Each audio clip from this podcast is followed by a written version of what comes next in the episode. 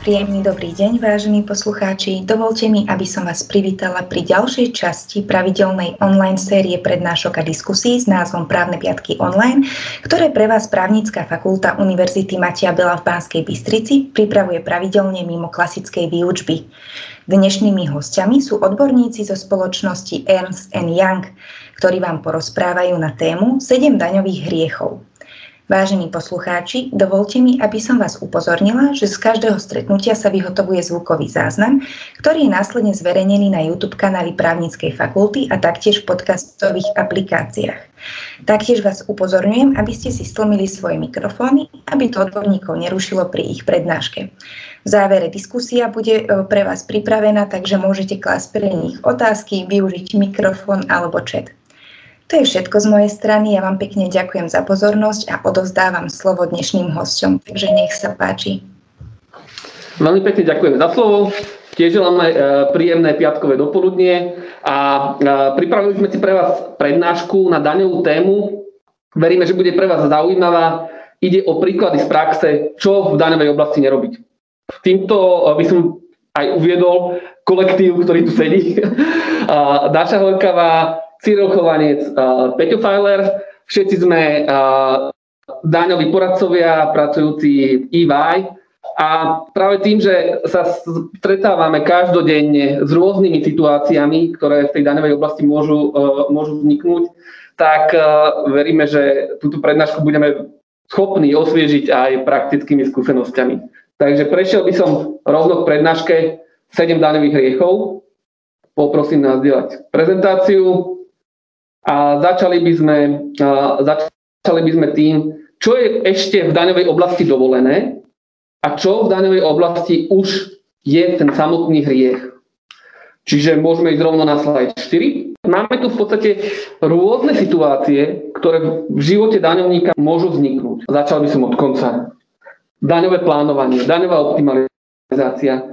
To je šedá zóna, kde ľudia vždy bojujú s tým, čo je ešte dovolené, čo daňovník môže spraviť na to, aby si zoptimalizoval uh, svoje daňové zaťaženie a čo už dovolené nie je.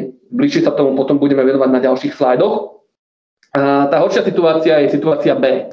To sú daňové delikty. Daňové delikty, ale teraz v zmysle správneho práva, to znamená porušenie daňového poriadku, porušenie špecifických daňových zákonov. A tieto môžu byť kombinované s tou najhoršou formou a to sú daňové trestné činy. Dáši vedela by si nás tým previesť. Dobre, ďakujem za slovo. Takže keďže predpokladám, že väčšina publika je buď teda posluchačov právnickej fakulty alebo nejakých už možno, že koncipientov, advokátov, tak sme tu urobili iba takýto veľmi krátky výcud z, z trestného zákona, ktorý by vám všetkým mal byť asi povedomí minimálne, ak nie veľmi dobre známy. Takže daňové trestné činy, ako sme hovorili, to najhoršie, čo sa nám môže stať, ak niečo chceme spraviť na daniach a nespravíme to dobre.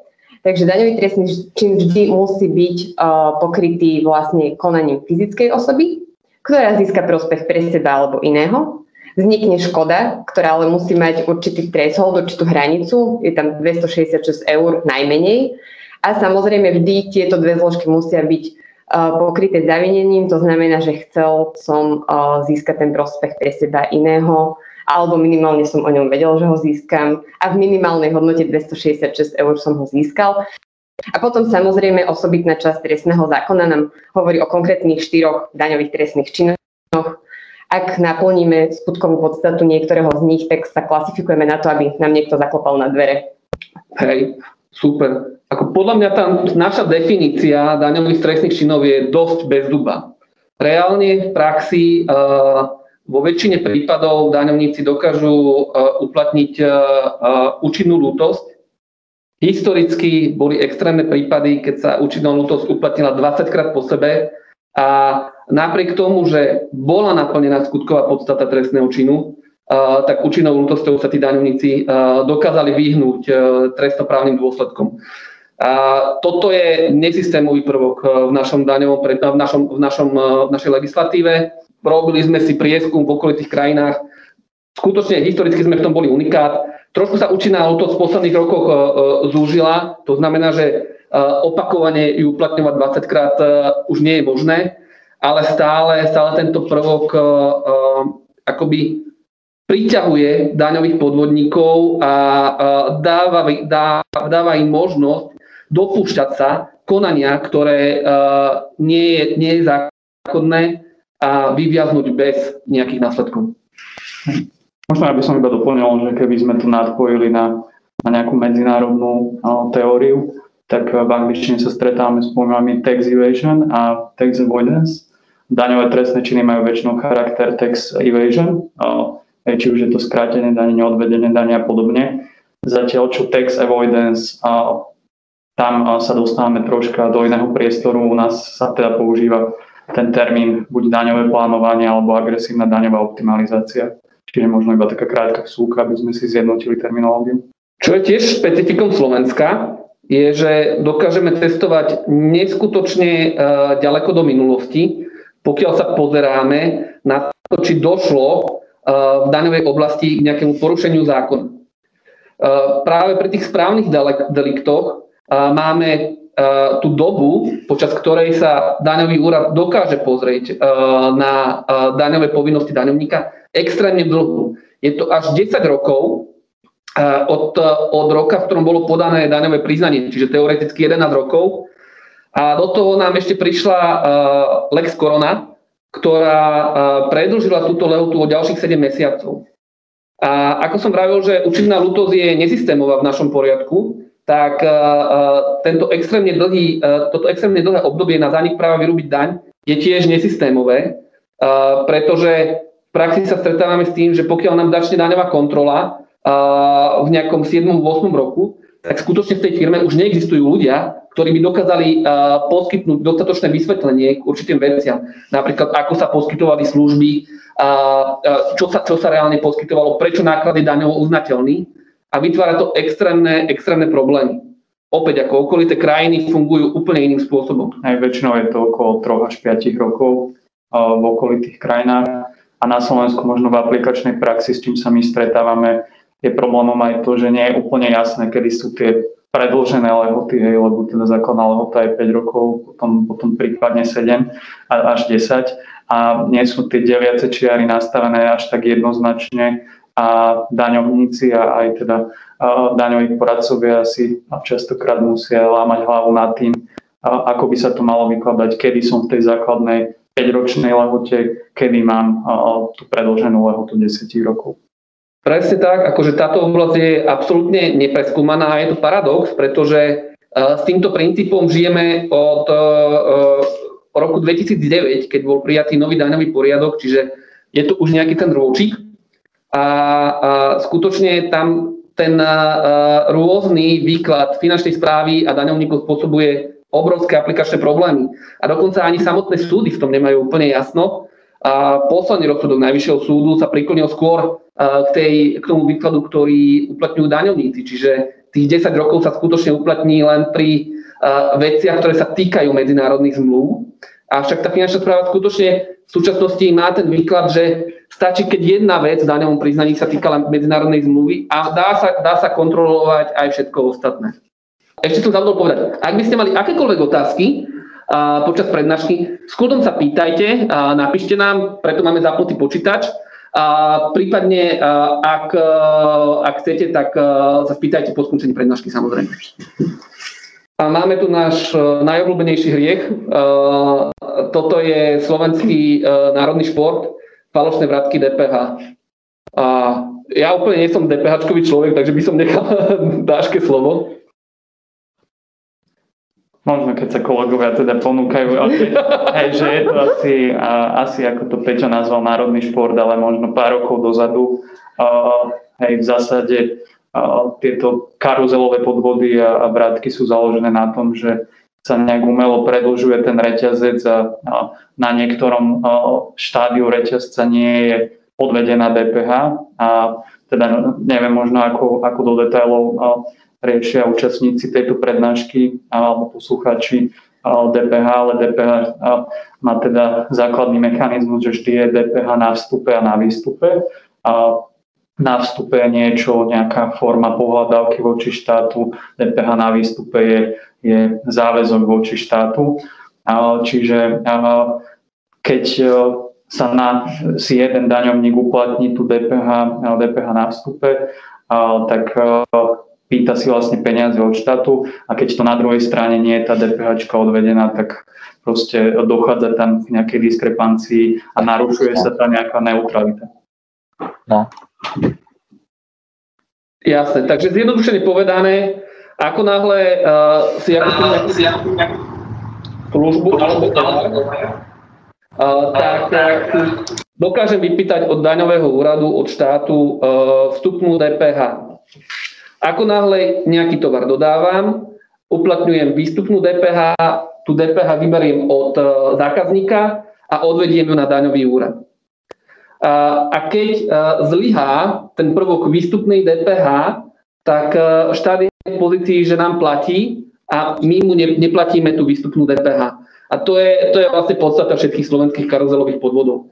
Uh, úplne uh, najjednoduchšia situácia je, keď sa tieto transakcie konajú, uskutočňujú na území Slovenskej republiky. Boli tu reťazce 50-60 spoločností, kde v tom reťazci uh, zrazu začali miznúť spoločnosti a boli uh, nekontaktné a uh, tí daňovníci, ktorí si vypýtali vstupnú DPH, tak už uh, v podstate nikdy neodviedli tú výstupnú DPH a predstavovalo to obrovský problém. Trošku sa to zlepšilo s kontrolnými výkazmi. Skutočne ten obrovský gap, ktorý sme mali vo výbere DPH sa začal znižovať, ale stále je to cez miliardu, takže žiadna sláva. A, ale, ale tie podvody sa stali sofistikovanejšími a už, už sa do toho samozrejme zapájajú aj cezhraničné prvky, kde je to ešte, ešte zložitejšie, pokiaľ medzi sebou majú cezhranične komunikovať finančné správy. Čiže tam, ako, ako tu Pečo nazval, odborne sa to nazýva VAT gap, teda nejaká, nejaká strata výberu DPH, keďže je možné nejakými makroekonomickými prepočtami zistiť, že koľko by mal byť ten teoretický výber DPH a keď sa v tom systéme ten výber niekde stráca, tak asi je niekde problém. Hlavne keď máme severské štáty a podobne, kde sa to ozaj blíži až tým 100%, ale ten, ten výber DPH reálny voči teoretickému, zatiaľ čo u nás e, je to rádovo, rádovo desiatka percent, ako samozrejme už sa to postupom času, e, postupom času znižilo s tými kontrolnými výkazmi. Teraz zase sú tu nejaké nové zamýšľané opatrenia, ako nejaká elektronická fakturácia, ktorá by šla cez servery finančnej správy. A, hej, a potom sú tu a, zase, zase registračné pokladne, fiskálne pamäti a tieto veci. Čiže štát stále, stále sa snaží voči tomu bojovať a tá DPH je asi aj na vrchole agendy dlhodobo, aj daňových kontrolórov, ale stále sa nám bohužiaľ nepodarilo dostať na úroveň výberu ktorá je bežná v tých, v tých vyspelých krajinách. Ja to vidím ako kultúrny problém. Reálne, že skutočne my tu žijeme v určitej kultúre historicky, kde v podstate kto, kto nekradne, okrada svoju rodinu a takto by to určite nemalo fungovať. Lebo z preventívneho hľadiska my tie preventívne opatrenia máme veľmi dobré. Ale, ale potom samotné vymáhanie u nás neskutočným spôsobom nefunguje Dokonca pri tých samotných daňových kontrolách, pokiaľ aj dôjde k, dorube, k dorobeniu uh, dane, tak ten výber tejto dorobenej dane je minimálny v rámci DPH. A asi to súvisí aj s tým, čo sa odhalilo pri tých nedávnych, nedávnych raziach. Samozrejme je tam prezumcia neviny a tak ďalej, ale môže to naznačovať, že na finančnej správe sa úplne tie analytické nástroje získané dáta nevyužívali tak, ako sa mali a nebolo to smerované na výber, ale možno na nejaké obohatenie tých ľudí, ktorí to mali na starosti. Tak. A to sú falošné straty. Prejdeme, uh, prejdeme zo situácie DPH na situáciu dan z príjmov právnických osôb. A či sú naozaj tie straty falošné? Hej, a o čo vlastne ide? A ide, ide o to, že uh, na Slovensku máme extrémne reštriktívny spôsob uplatňovania daňových strát. To znamená, keď spoločnosť v jednom, v jednom období vykáza daňové straty, vykáže daňové straty, tak tieto straty dokáže uplatniť len vo veľmi limitovanom čase. V minulosti do tohto roku to boli 4 roky a každý rok 25 Po novom nové straty majú pravidlo, že do 5 rokov ich musíme umoriť. V iných krajinách tie pravidlá sú oveľa uvoľnenejšie, v niektorých dokonca nie je žiadna limitácia na uplatňovanie daňových strát. A respektíve sú aj krajiny, kde si môže daňovník uplatniť daňovú stratu spätne do predchádzajúcich období a de facto si vypýta daňový preplatok. Hej, čo tiež uh, naposledy možno v Čechách sa to debatovalo a u nás bohužiaľ až tak ďaleko nie. Čiže samotná, samotná slovenská legislatíva je extrémne reštriktívna, nie je tam úplne logický dôvod, ale samozrejme to, to neospravedlňuje daňovníkov v prípade, ak tie daňové straty chcú uplatniť, ale vo svojej spoločnosti nemajú dostatočnú kapacitu ziskov, zdaniteľných, zdaniteľných ziskov, voči ktorým by si tie daňové straty dokázali, dokázali umoriť. A klasická situácia vychádza aj z judikátu, preto to voláme kameňolom, je, je situácia spoločnosti, ktoré v určitej životnej fáze, a v tomto prípade to bola uzávierka kameňolomu, generujú obrovské straty. A tie straty nemajú ako, ako umoriť, utilizovať, pretože už nikdy nebudú vykonávať zdaniteľnú činnosť. A aby si uh, vyriešili túto situáciu, uh, tak si v rámci, v rámci skupiny našli ďalšiu spoločnosť, ktorá zase dlhodobo vykazovala uh, vysoké, vysoké uh, zisky, ktoré boli zdaniteľné. A to by bolo, to by bolo v poriadku uh, do tohto okamihu, pretože medzi spoločnosťami sa nedajú započítavať straty a zisky. Avšak uh, tu táto skupina prišla k tomu, že poďme zlučiť tieto dve spoločnosti, poďme zlučiť stratovú a ziskovú spoločnosť a výsledkom bude, že tie straty nám zrazu zmiznú, pretože ich dokážem utilizovať voči tomu zdaniteľnému príjmu, ktorý generujem do budúcnosti. Hej, možno asi ešte pri tých stratách zase nemožno všetci sú úplne familiárni s tým, ako funguje ten mechanizmus. Jedna vec je účtovný hospodársky výsledok, hej, ktorý človek vidí v registri účtovných závierok alebo napríklad na Finstate si to vie rýchlo pozrieť, ale daň z príjmov sa neplatí teda z výsledku hospodárenia, ale je tam teda ten zákon o daní z príjmov, ktorým na základe uplatnenia jeho ustanovení sa transformuje ten účtovný výsledok hospodárenia na základ dane. A, a troška ten, ten koncept tých daňových strát je možno nešťastný v tom, že a, Hej, ako zdaňovať by sa mal iba reálny zisk hej, po, po nejakom po nejakom dlhodobejšom období. A keď sa dávajú tieto prekážky, hej, že tie obmedzenia tej doby, kedy si ja viem rozpočítať tie daňové straty a odpočítať si v ďalšom období, tak to vlastne znamená, že nezdaňujem ten reálny neto zisk za to dlhšie obdobie, ale zdaňujem viac, ako som reálne zarobil. Hej, čo je troška problematické a potom a, rôzne, rôzni daňovníci a, niekedy a, hľadajú možno nejaké okúky a podobné štruktúry, ako, ako ich tie, tie straty využiť a ako zabraniť tomu, aby prepadli. Hej, čo, mm-hmm. je, čo je asi a, veľký problém. Možno by som ešte pridala, že vlastne aj toto môže byť príklad toho, že sa vlastne neskúma na Slovensku, že z akej aktivity boli generované tie straty.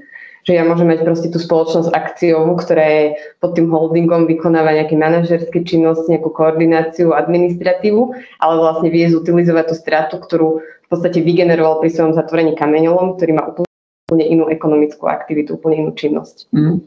Hej. Ako celkovo slovenská legislatíva v tomto nie je úplne, úplne šťastne uh, nastavená, nakoľko aj na to, aby uh, finančná správa dokázala takúto štruktúru úspešne napadnúť, tak uh, musí preukázať, že jediným účelom bolo dosiahnutie daňovej výhody, lebo takto je to, takto je to nastavené v zákone o z príjmu.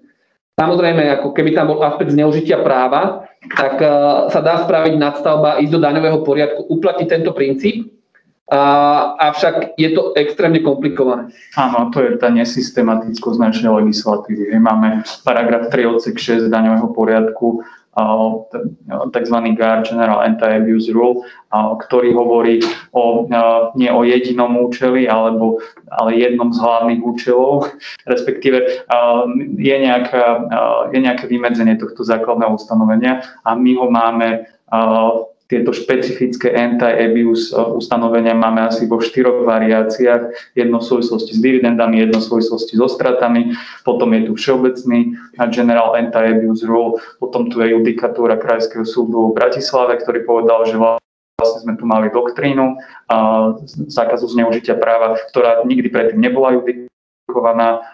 Proste celkovo ten náš právny poriadok v týchto ustanoveniach, ktoré by mali brániť zneužívajúcim praktikám, je strašne nesystematický.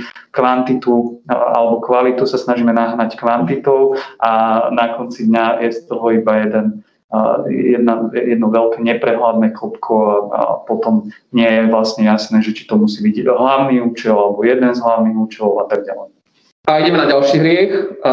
A ten je tiež veľmi populárny, najmä v poslednej, oblast, v poslednej dobe. Skránkové firmy a potápači. A ide, ide o situáciu, keď sa istá rodina rozhodla založiť občianske združenie na podporu športových a kultúrnych a vzdelávacích aktivít. Pokiaľ, pokiaľ je to dobré, pretože všetci chceme, aby sa nám rozvíjal tretí sektor, a aby e, skutočne ten tretí sektor rástol a podporoval e, spoločnosť na Slovensku. To je, to je podľa mňa veľmi, veľmi chválihodný cieľ. Avšak e, problém nastáva, keď tá podpora je smerom k členom rodiny, ktorí založili samotné občianske združenie. A tu nastal problém v tom, že vlastne všetky peňažné dary, ktoré išli do občianského združenia, sa otočili naspäť a išli, e, išli rodinným e, členom, ktorí vytvorili občianske združenie. A to sa úplne samozrejme nepáčilo finančnej správe, ale ani, ani súdom. Toto je vlastne jeden e, z prelomových judikátov Českého najvyššieho správneho súdu ohľadom zneužitia práva v oblasti daní z príjmov. Jednak to môže fungovať cez peňažné dary, môže to fungovať cez asignácie dane, hej, tie, tie čo poznáme aj tu na. A, a toto je asi taká veľmi, veľmi, a, a, dá sa povedať, jasná situácia, je, že keď a, a, je to vyslovene občianske združenie pre účely rodiny. Ale samozrejme, keď sa pozriete na tú, keď máme my napríklad úpravu občianských združení, je to veľmi štíhly zákon, ale je tam veľmi málo ustanovení a potom prirodzene môžu mať, môžu mať ľudia otázky nič také, tam žiadne ustanovenia, tam, eh, ktoré by neobmedzovali nejaký, eh, nejaký účel toho občianského združenia. Potom to, eh, potom to nechá priestor na, na kadejaké, kadejaké praktiky a, a štruktúry a zase na konci dňa je to na tom, na tej finančnej správe alebo na tom Českom najvyššom správnom súde, ktorý sa nad tým zamyslel a, a musel vyhodnotiť, hej, či, to, či bolo jediným účelom tento celý uh, mechanizmus, ktorý, ktorý bol využitý. Možno sme ešte nepovedali, ale teda, že o čo išlo v tom mechanizme, že vlastne čo, čo, tam, čo tam bolo to zneužitie práva. My sme vlastne išli odzadu, ako sa to judiko, judikovalo, ale vlastne čo, čo bol problém, to občianske združenie bolo v poriadku, to sme si povedali, to myslím, že povedali najvyšší správny súd, ale vlastne problém bol to, že tie peňažné dary, ktoré vlastne slúžili na úhradu všetkých možných aktivít uh, jednotlivých rodinných príslušníkov. Ak by nešli cez občianske združenie, tak by to bol štandardný prípad, že rodičia platia za nejaké krúžky a mimoškolské aktivity svojim deťom. Avšak keďže títo rodičia vlastne boli členmi a zakladateľmi občianského združenia a vložili to ako dar, tak si vlastne tieto náklady vedeli ako keby odpočítať od svojho daňového základu fyzickej osoby. Čiže vlastne tam bolo to zneužitie, že vlastne takto by to potom mohol robiť každý jeden rodič svojich detí a ideme, ideme na uh, falošné, falošné služby, uh, fiktívne dodania. A tu máme pre vás pripravené videjko. A v zásade, v zásade ide o to, že opäť uh, uh, národný šport na Slovensku je kupovanie bločkov. Každý pred uh, koncom marca zháňa od známych rôzne bločky, aby si ich dokázal uplatniť do nákladov. A samozrejme tento prístup nie je úplne, úplne šťastný, pretože ja si dokážem do nákladov uplatniť iba tie služby, ktoré skutočne využívam na svoju zdaniteľnú činnosť.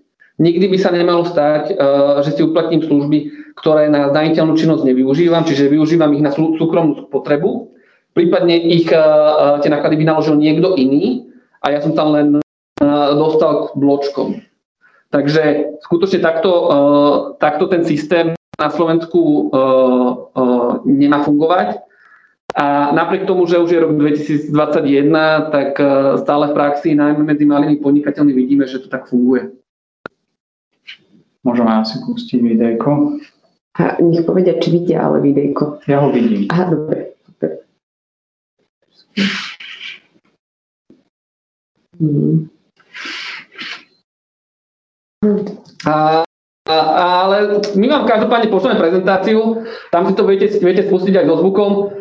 Pointa je, že uh, skutočne tu reportéri telefonovali uh, na rôzne uh, adresy, ktoré boli zverejnené na Badoši a podobne a dokázali takto online kúpiť bločky, čo nie je samozrejme úplne šťastné, a je až paradoxné, akú odvahu majú ľudia, že sa do takýchto vecí, vecí púšťajú. Znamená to, že ten systém kontroly úplne nefunguje.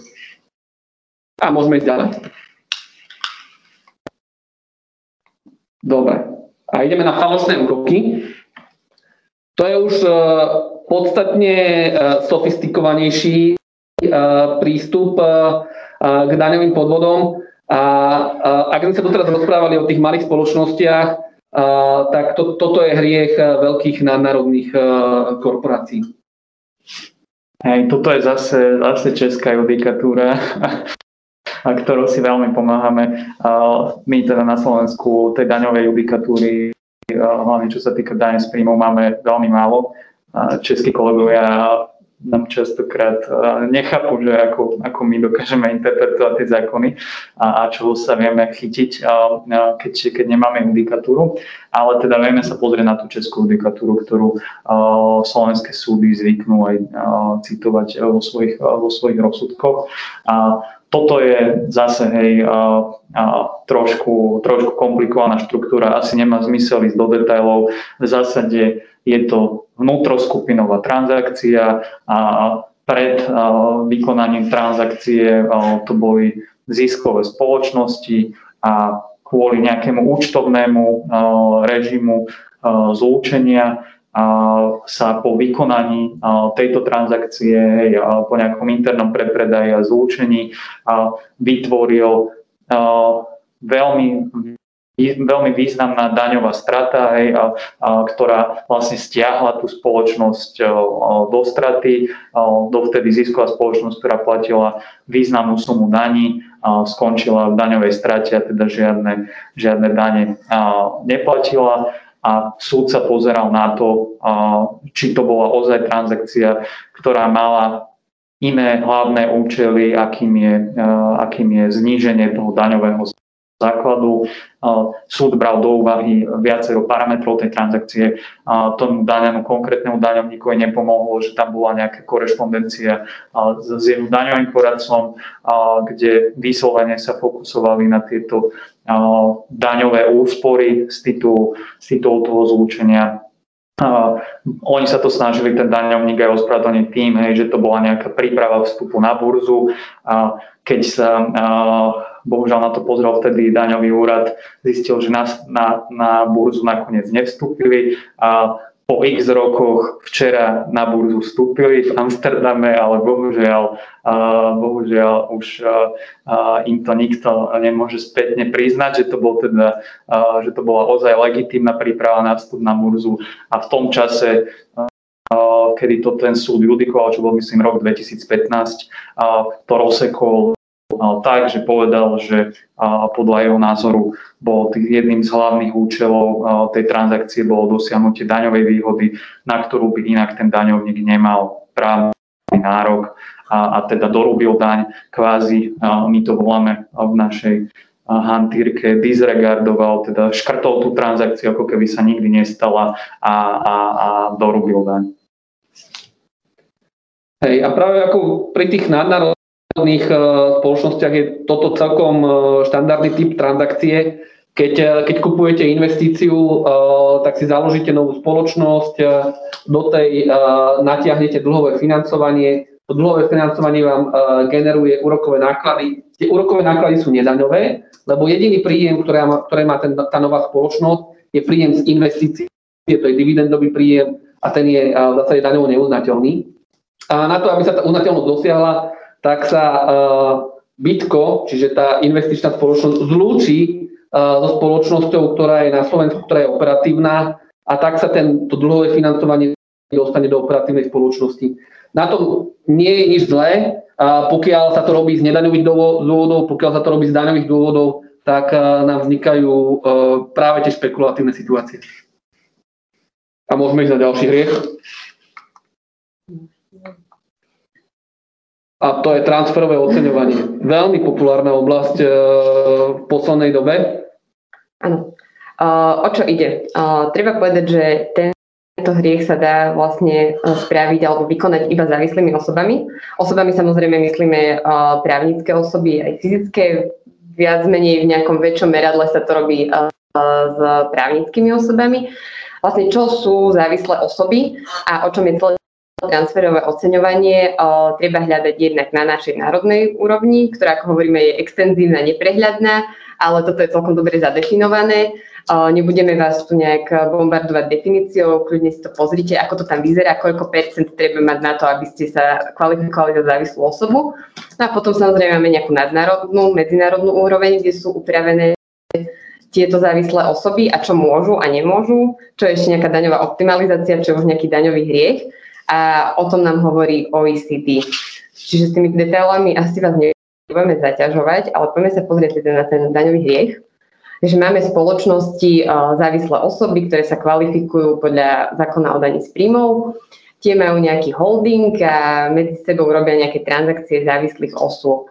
A vlastne holding si všimne, že a, tuto mám nejakú spoločnosť A v krajine A, spoločnosť B v krajine B. A pozrie sa na to, že ako im to tam vychádza na konci roka, aký majú výsledok hospodárenia a podľa toho, v ktorej krajine sa nachádzajú, aká je sadzba dane um, právnických osôb, s príjmom právnických osôb, tak vytvoria transakciu, ktorá môže a nemusí mať. V našom prípade, ak ide o daňový hriech, tak nemusí mať skôr kategória, nejakú reálnu substance, nejaký obsah, niečo, čo sa stalo. A na papieri spoločnosť B poskytne spoločnosti A služby, za čo samozrejme spoločnosť A zaplatí nejaké peniažky do spoločnosti B. Výsledkom je, že tá spoločnosť B síce bude mať vyšší základ dane, Avšak ak v tej krajine je signifikantne nižšia sadzba, tak zaplatí menej na tej výslednej dani. A zároveň, keďže spoločnosť A zaplatila za takéto fiktívne služby, tak si tým znížila základ dane a tak odvedie menej, aj keď zvyšou sadzbou. Takže vlastne takto holding si vie optimalizovať. Samozrejme, predstavte si, že tých spoločností je x, hej, tuto máme len dve, ale vlastne keď holding si to takto pekne urobí svoj rešerš a zistí, že kde sa aké dane platia, aká je tam sadzba, na čo sa to aplikuje, tak veľmi dobre si vedia takýmito fiktívnymi poskytnutiami služby optimalizovať vlastne tie svoje platby dane v jednotlivých krajinách. Čo nie je úplne v poriadku, ak tam nie je ten, ten, ten substance, ten nárok na to poskytnutie služby za tým nič nie je a na toto sa tiež vlastne už aj slovenské daňové úrady veľmi radi pozrú, že či naozaj to poskytnutie služieb, to si predstavte radovo, to môžu byť desiatky miliónov ročne, ktoré poskytujú akože na papieri slovenské spoločnosti alebo sú poskytované slovenským spoločnostiam. To transferové oceňovanie je veľmi taká zaujímavá téma. Podľa mňa pre právnikov je zase zaujímavá tá interakcia e, s právom keďže my máme okrem daňovo poradenskej kancelárie, máme aj právnu kanceláriu a jedna z vecí, čo, čo ma napadá, čo sme napríklad nedávno riešili, je, že v rámci tohto transferového oceňovania hej, je cieľom, aby v jednotlivých krajinách tej skupiny sa zdanilo vždy iba toľko, koľko by sa malo zdaniť, koľko by zdanila nejaká nezávislá strana, hej, ktorá by robila úplne rovnaký biznis ako, ako tá závislá strana. A toto sa napríklad rieši niekedy aj nejakými fakturáciami na konci roka. A keď sa vlastne dorovnáva nejaký, nejaký profit, ktorý vyjde z nejakej, z nejakej štúdie, koľko by to malo byť u, u, u nezávislej strany. A niekedy takéto fakturácie nemajú nejaký, nejaký základ vlastne v reálnej transakcii. A čo sme sa napríklad stretli, je, že sú fakturácie napríklad na báze tých OECD smerníc pre účely transferového oceňovania. Hej, a s týmto napríklad si láme hlavu s našimi právnikmi, že či takéto niečo je zase asi z toho daňovo právneho pohľadu možno nejakým spôsobom, možno nejakým spôsobom legitímne, hej, keďže sa sleduje ten vyšší cieľ tej správnej alokácie toho zisku. Otázka je právny pohľad, hej, že či to je, čo to je zaplnenie, či, či to vôbec je akceptovateľné, tak, tak toto robiť. A potom to má samozrejme nejaký účtovný rozmer, hej, že keď sa vykazuje nejaký výnos a, a tak ďalej. Čiže tá interakcia toho transferového oceňovania práva, účtovníctva, dane z, dane z pridanej hodnoty, hej, keď sú tam nejaké transakcie, ako, ako sa na to aplikuje dane z pridanej hodnoty, je to veľmi zaujímavá téma. Čiže, ak správne chápem, z daňového hľadiska ja tú úpravu musím spraviť a z právneho hľadiska neviem nájsť titul, na základe čoho mám spraviť tú úpravu, pretože pri tých nadnárodných skupinách ja mám interakcie len s niektorými spoločnosťami v skupine, avšak e, s tou spoločnosťou, s ktorou mám spraviť úpravu, mi chýba právny titul, nemám s ňou žiadne transakcie, avšak OECD, ale vlastne aj e, slovenská daňová legislatíva má núti tú úpravu spraviť. Áno, ale vlastne máme e, tiež judikatúru nášho najvyššieho súdu, ktorý hovoril, že síce nie OECD TP Guidelines, ale komentár modelovej zmluve nikdy nebol publikovaný v slovenskom právnom poriadku, nie je všeobecne právne záväzný. Hej, TP guideliny tiež podobne neboli, neboli nikdy publikované, takže uh, je to také veľmi, by som povedal, že na vode, že či uh, môže byť titul pre fakturácie, hej, nejaká, nejaký súlad s OECD, s OECD Transfer Pricing uh, guideline. A môžeme ísť na ďalší hriech? A to je falošné bývanie. Hej. No, chcem. Áno, falošné bývanie, uh, myslím si, že máme z praxe pomerne veľa uh, príkladov uh, úspešných športovcov, ktorí síce reprezentovali Slovensko, avšak rezidenciu pre daňové účely na Slovensku nemali. Mali ju v krajine, ktorá mala podstatne nižšie až nulové daňové zaťaženie Teraz tak eh, najvkojší prípad si spomínam, že Monako veľmi často figurovalo v týchto, v týchto prípadoch. Hej, malé bytíky v Monaku, uh, alebo, alebo adresy, no, alebo hej, hej, hej, samozrejme Emiráty a podobne.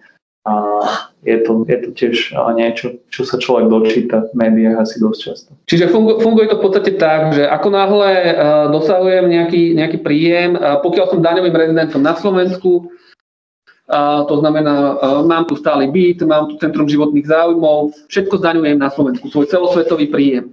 Ako náhle, ako náhle by som dokázal zmeniť tú daňovú rezidenciu na inú krajinu, tak na Slovensku zdaním iba príjem, ktorý sa týka aktivít na území Slovenskej republiky. A práve z toho dôvodu je to také atraktívne, keďže na Slovensku to daňovo-odvodové zaťaženie fyzických osôb je pomerne vysoké.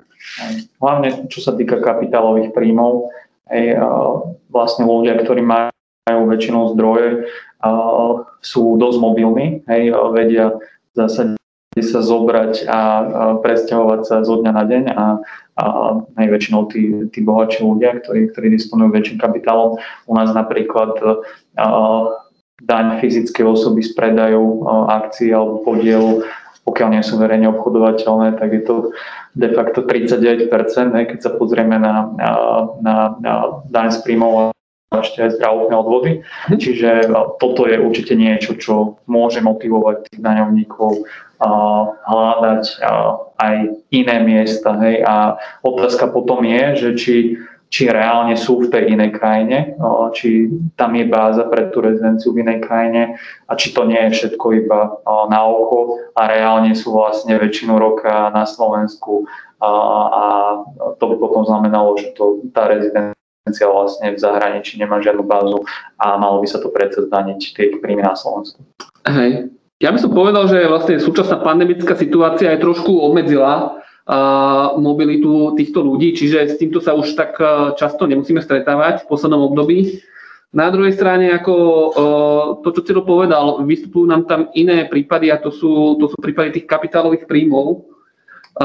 Napríklad bitcoiny sú veľmi populárne a opäť tá téma sa tak rozprúdila pred lehotou na podanie daňového priznania. Ako bitcoiny a máme tam, že či nie je zachytiteľný podvod. Hej. A Bitcoin a je to, nie je to úplne anonymný nástroj, pri, pri kryptomenách sa jedná o tzv. pseudoanonymitu, lebo v tých ledgeroch a v tých blockchainoch je to vždy zaznamenané. Hej, a otázka je to iba priradiť tej konkrétnej osobe. A nejak by sa to dalo, ale samozrejme zatiaľ sa iba napríklad o tom diskutuje na európskej úrovni, že či by sa takéto niečo, transakcie s kryptomenami mali reportovať alebo nemali. A teda samozrejme pri tých bitcoinoch zase sme v tej, v tej tzv. 39 percentnej sadzbe, tzv. kompletka, ktorú voláme my v daňovom, v daňovom žargóne. A zatiaľ, čo v iných krajinách, tá, tie sadzby sa hýbu rádovo nižšie. Hej. A keď, keď sa napríklad teraz pozrieme, že to je aktuálne na 60 tisíc eurách eh, jeden bitcoin. Pred rokom to bolo možno 6 tisíc, čiže máme tam 10 násobný náraz a dá sa povedať, že ľudia, ktorí boli ktorí tomu dostatočne verili a eh, teraz zrazu mohli prísť úplne k veľmi, veľmi veľkému bohatstvu. Hej? A je to uh, nejaká taká prirodzená ľudská pohnutka. Hej? Uh, uh, urobil som veľmi dobré investičné rozhodnutie a zrazu štát ma chce zdaniť 39%, je 25 plus 14% neobmedzené zdravotné odvody, čo je aj v širšom európskom meritku nie úplne bežné. Sme celkom unikát, že v podstate na tento druh príjmov uplatňujeme aj zdravotné odvody. A skutočne akože tých ľudí to navádza na rôzne dosť pochybné schémy. Jednak smena tých daňových rezidencií, po druhé nepriznávanie tohto príjmu Prípadne som zachytil, že rôzne darovacie zmluvy sa, sa riešia. Toto nie je úplne zdravé prostredie. Čiže zasa tu ten štát je možno príliš reštriktívny a tých, tých ľudí motivuje nesprávnym spôsobom. My v rámci IVA je tiež okrem tých štandardných daňov poradenských projektov sa venujeme niekedy aj tzv. policy projektom, tiež v spolupráci, to bol vlastne širší projekt eh, pod zaštitou Európskej komisie, sme pripravovali správu pre, pre ministerstvo financí, pre, pre Národnú banku ohľadom toho, ako lepšie pristupovať k, tým, k týmto tzv. Fintechom a k týmto finančným inováciám. A tam napríklad sme odporúčali, aby bol štát férovejší, hej, aby si vypýtal svoj ten fair share, ktorý sa dane používa dosť často a na druhej strane, hej, aby chcel od tých daňovníkov, aby boli transparentní, aby tie príjmy nahlasovali. Lebo teraz je to ozaj tak, že tie sadzby sú ozaj drakonické, ale pokiaľ nie je nejaký reporting, pokiaľ človeka vyslovene nenahlási jeho banka, aj keď mu na, na účte, keby to reálne zrealizoval ten príjem, keby mu tam naskočilo niekoľko 100 tisíc eur alebo podobne a pokiaľ by ho nenahlásila nejaké tej finančnej spravodajskej jednotke, tak reálny ten dosah reálny výber je, je, dá sa povedať, dosť limitovaný. Takže to je možno o nejakej takej zmene paradigmy toho zdaňovania a možno byť ferovejší ku daňovníkom a, a ozaj zlepšiť tú kontrolu a kultúru toho prihlasovania tých príjmov. Dobre. A týmto sme ukončili problematiku 7 daňových riechov. E, ešte by sme, ešte by sme e, dali samozrejme priestor na otázky, pokiaľ máte.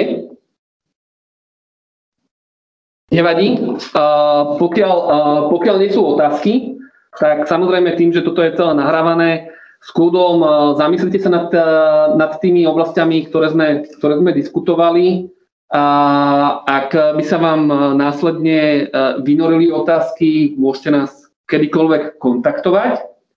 Prezentáciu vám samozrejme poskytneme. Bude tam aj informácia o našich študentských aktivitách. Práve, práve v súčasnosti rozbiehame súťaž Tax Challenge, v rámci ktorej študenti majú možnosť e, skúsiť si prácu skutočného daňového poradcu a budú pracovať na konkrétnych situáciách. Časovo to nie je veľmi náročné. Výstupom má byť e, krátka prezentácia, ktorú by sme si, ktorú by sme si spoločne pozreli a tie ceny sú celkom motivačné, čiže uh, tí, čo sa dostanú do finále, tak budú aj finančne ohodnotení. A viacerí vlastne sme sa aj dostali k daniam cez podobné súťaže. Hej, dane, málo kto je taký, že sa narodí s tým, že chce byť daňový poradca. Bohužiaľ, to, to povolanie nie je možno v nejakom takom širšom vnímaní spoločenskom až také atraktívne. Je to možno brané ako niečo skôr nudné a my môžeme povedať, že to, to úplne tak nie je. Hej, hlavne keď človek má teda možnosť pracovať v nejakej medzinárodnej firme, rieši, rieši projekty vidí do veci, ktoré, ktoré sa dejú, aké transakcie sa dejú, lebo každá jedna transakcia, ktorú podnikateľ urobí, má daňový rozmer. Preto okrem jeho právnika, ktorá, ktorý, ktorého má určite, tak, tak väčšinou má aj daňového poradcu. Nechcem hovoriť, že kto je pravá ruka, kto je ľavá. To nebudem, nebudem nejak špecifikovať, ale teda dane sú určite, určite zaujímavá oblasť a možno troška zaznávaná, nie taká, nie taká známa. Výborne. A, takže uh, aj, aj ten link na to, aby ste sa mohli prihlásiť na Tax Challenge, bude uvedený v tej finálnej prezentácii, ktorý, ktorý, ktorú vám pošleme a budeme veľmi radi, ako keď sa uh, vás čo najviac prihlási. Uh, skutočne tam ide o to mať uh, trošku zábavu uh, a popri tom sa niečo naučiť o daniach. Hey, hey. Určite študenti možno, ktorí sa, ktorí sa orientujú v tejto problematike, tzv. portál Challenges, hej, a kde, to, kde tú našu tax challenge nájdete a viete sa, viete sa na ňu prihlásiť. Čiže je to nejaká výzva, a či si viete otestovať vaše, vaše schopnosti študentské. Ja keď som robil podobnú súťaž, tak som o dane netušil absolútne nič. A nakoniec som kariérne skončil pri tom, čiže človek nikdy nevie. Dobre. Ďakujeme veľmi pekne. Predsa nám tu pribudla jedna otázka v čete. Ak dovolíte, tak vám ho prečítam. Dobrý deň, chcela by som sa opýtať, či máte nejakú predstavu, ako by sa mohla slovenská legislatíva zlepšiť. Je to podľa vás možné, alebo otázka do vzdialenej budúcnosti? Vopred ďakujem za odpoveď. No, aktuálne máme na stole, hej, uh, hoci uh, tá vláda má teraz momentálne problémy sama, za, sama so sebou, tak boli uh, zverejnené nejaké tézy tej daňovej reformy. My ten systém máme taký dosť vážny, lebo bola tu tedy tá prelomová reforma v 2004, ktorá úplne zmenila to ťažisko zdaňovania vo vzťahu k priamým daniam, vo vzťahu k nepriamým daniam a na úkor, na úkor priamých daní. Priame dane boli nastavené atraktívne. Postupom času. Samozrejme sa tam objavili nejaké iné nánosy, hej, boli samozrejme vlády s iným pohľadom na vec, posunuli sme sa skôr do fázy, že sme krajina s najväčšou sadzbou dane z príjmov v regióne, čo nie je pre podnikateľov úplne atraktívne, hlavne keď sa zahraniční podnikatelia a zahraničné skupiny rozhodujú o tom, kde umiestnia svoje investície, ale okrem tej samozrejme sadzby je tam viacero, viacero nejakých problémov pri aplikovaní tých predpisov. Alfa a omega pri podnikaní je právna istota. A to je u nás na Slovensku uh, strašný problém. Uh, máme síce inštitút záväzných stanovisk, ktorý v praxi vôbec nefunguje uh, momentálne, alebo je to tam nastavené tak, že môžete zaplatiť 30 tisíc eur, čo nie každý uh, daňovník uh, chce zaplatiť. Uh, je tam trošku opatrnosť a niekedy bohužiaľ aj alibizmus pri nastavovaní tých, toho zoznamu tých ustanovení, kde by štát reálne dal nejaký záväzný výklad. Je to, je to veľmi úzky zoznam v iných krajinách okolitých, či sú to Maďari, hej, samozrejme tie krajiny typu Holandsko a tak ďalej, kde tieto tzv. rulingy alebo private letter rulingy fungujú, to majú nastavené úplne inak, čiže najväčší problém je samozrejme tá právna istota, to je, dá sa povedať, mimo nejakej ideológie, že či, či to vnímam skôr pravicovo alebo lavicovo, či by som mal zdaňovať cez nepriame dane alebo cez priame dane. Čiže ja vnímam asi najväčší problém tú právnu istotu. Ja tiež, akože e, skutočne, keď sa pozrieme, tak tú preventívnu časť e, my máme prepracovanú do, úplnej, e, do úplného detailu, čiže máme kopec pravidiel ale potom ten samotný výklad, to uplatňovanie týchto pravidel je nejasné. A tá kontrolná činnosť dosť, dosť pokrývkáva na Slovensku. A práve to dosiahnutie právnej istoty napríklad tými záväznými stanoviskami, to znamená, že daňovník by sa dokázal obrátiť na finančnú správu, dostal by stanovisko, o ktoré sa môže v nasledujúcich rokoch opierať a bude právne záväzné aj počas daňových kontrol tak to by tomitovú priestoru e, neskutočne, neskutočne pomohlo. A skutočne to nie je nejaká kontroverzná oblasť, je ľahko, ľahko priateľná. Je tam ale samozrejme stále e, obava zo strany finančnej správy, že zavedenie takýchto záväzných stanovísk v prípade, ak by tie stanoviska neboli dostatočne kvalitne pripravené, by mohlo spôsobiť v budúcnosti eróziu daňového základu u daňovníkov. Pozerám, že ešte máme jednu otázku týkajúcu sa opatrení proti daňovým únikom, ktoré my považujeme za najúčinnejšie a ktoré by sme my navrhovali. Ja sa si zase vrátim k tomu, čo sme vraveli pri tých kryptomenách. Keď sú pravidla nastavené férovo a fakt e, sa potom daňovníkovi neoplatí investovať do nejakých, nejakých uhýbacích manévrov, tak väčšinou racionálne uvažujúci daňovník radšej zaplatí ten svoj, svoj fair share dane a, a nie je motivovaný niekde príjmy vyvádzať mimo Slovenska a tak ďalej. Čiže ako moje, moje, moje nejaké odporúčanie, určite sa zamyslieť, kde to dáva zmysel, to zdaňovať, akými sadzbami, hej, pozrieť sa v regióne, hej, keď sme fakt niekde ulečení mimo, mimo 10, 15, 20% vyššie, ako sa zdaňujú pri podobné príjmy inde, pri súčasnej mobilite ľudí a kapitálu, hoci nejakým spôsobom ovplyvnené covidom krátkodobo, tak, tak tí ľudia väčšinou, väčšinou potom hľadajú alternatívne cesty. Čiže nastaviť férové pravidlá, nastaviť tú právnu istotu, ktorú, o ktorej sme sa bavili. A, a tam je určite predpoklad, že by sa to mohlo napraviť. A samozrejme teraz vidíme aj nejaký nový vietor na finančnej správe, a nastúpil pán Žežúk s veľmi zaujímavým programom opatrení, ktoré by chcel realizovať. A Proti tomu sa určite nedá, čo namietať. Hej, daňovníci, drvivá väčšina daňovníkov má dane podchytené správne, chcú mať férový vzťah so štátom. A bohužiaľ, a samozrejme sú tu aj nejaké, nejaké skupiny ľudí, ktorí, ktorí budú niečo, niečo skúšať podvodného charakteru a podobne, ale zase nie je správny prístup určite penalizovať tú, tú väčšinu tých daňovníkov, ktorí plnia, plnia pravidla kvôli tej menšej skupine alebo tej minimálnej skupine, ktorá, ktorá realizuje tie podvody.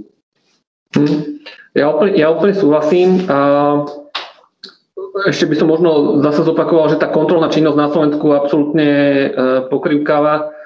A máme kopec informácií v našich databázach e, na základe medzinárodnej výmeny informácií. A popravde ja vidím veľmi sporadicky, že tieto dáta sa skutočne aj skutočne aj používajú. Akože mali by sme oveľa viac pracovať uh, s tými dátami, ktoré máme v súčasnosti v dispozícii. Čiže uh, tá, tá loptička je vo veľkej miere aj na strane finančnej správy, aby už dokázala využiť tie nástroje, ktoré sú. A ešte tu má, je návrh, že či skúška spolahlivosti pre zamestnancov finančnej správy.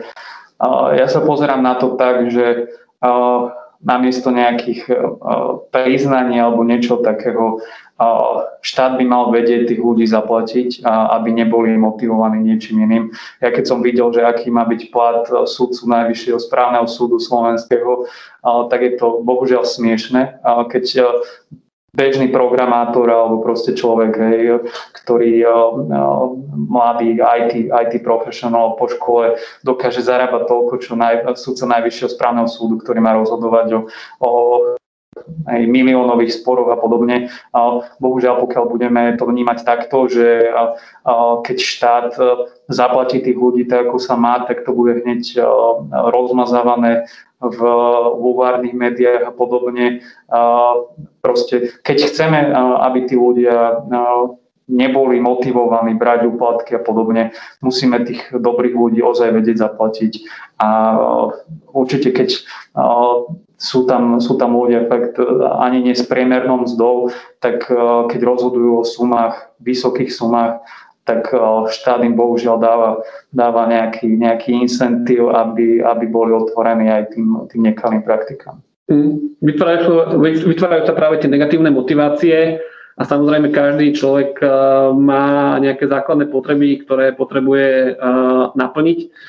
A skutočne ako keď, keď tie platy sú pod priemerom, tak taký systém nedokáže v praxi fungovať.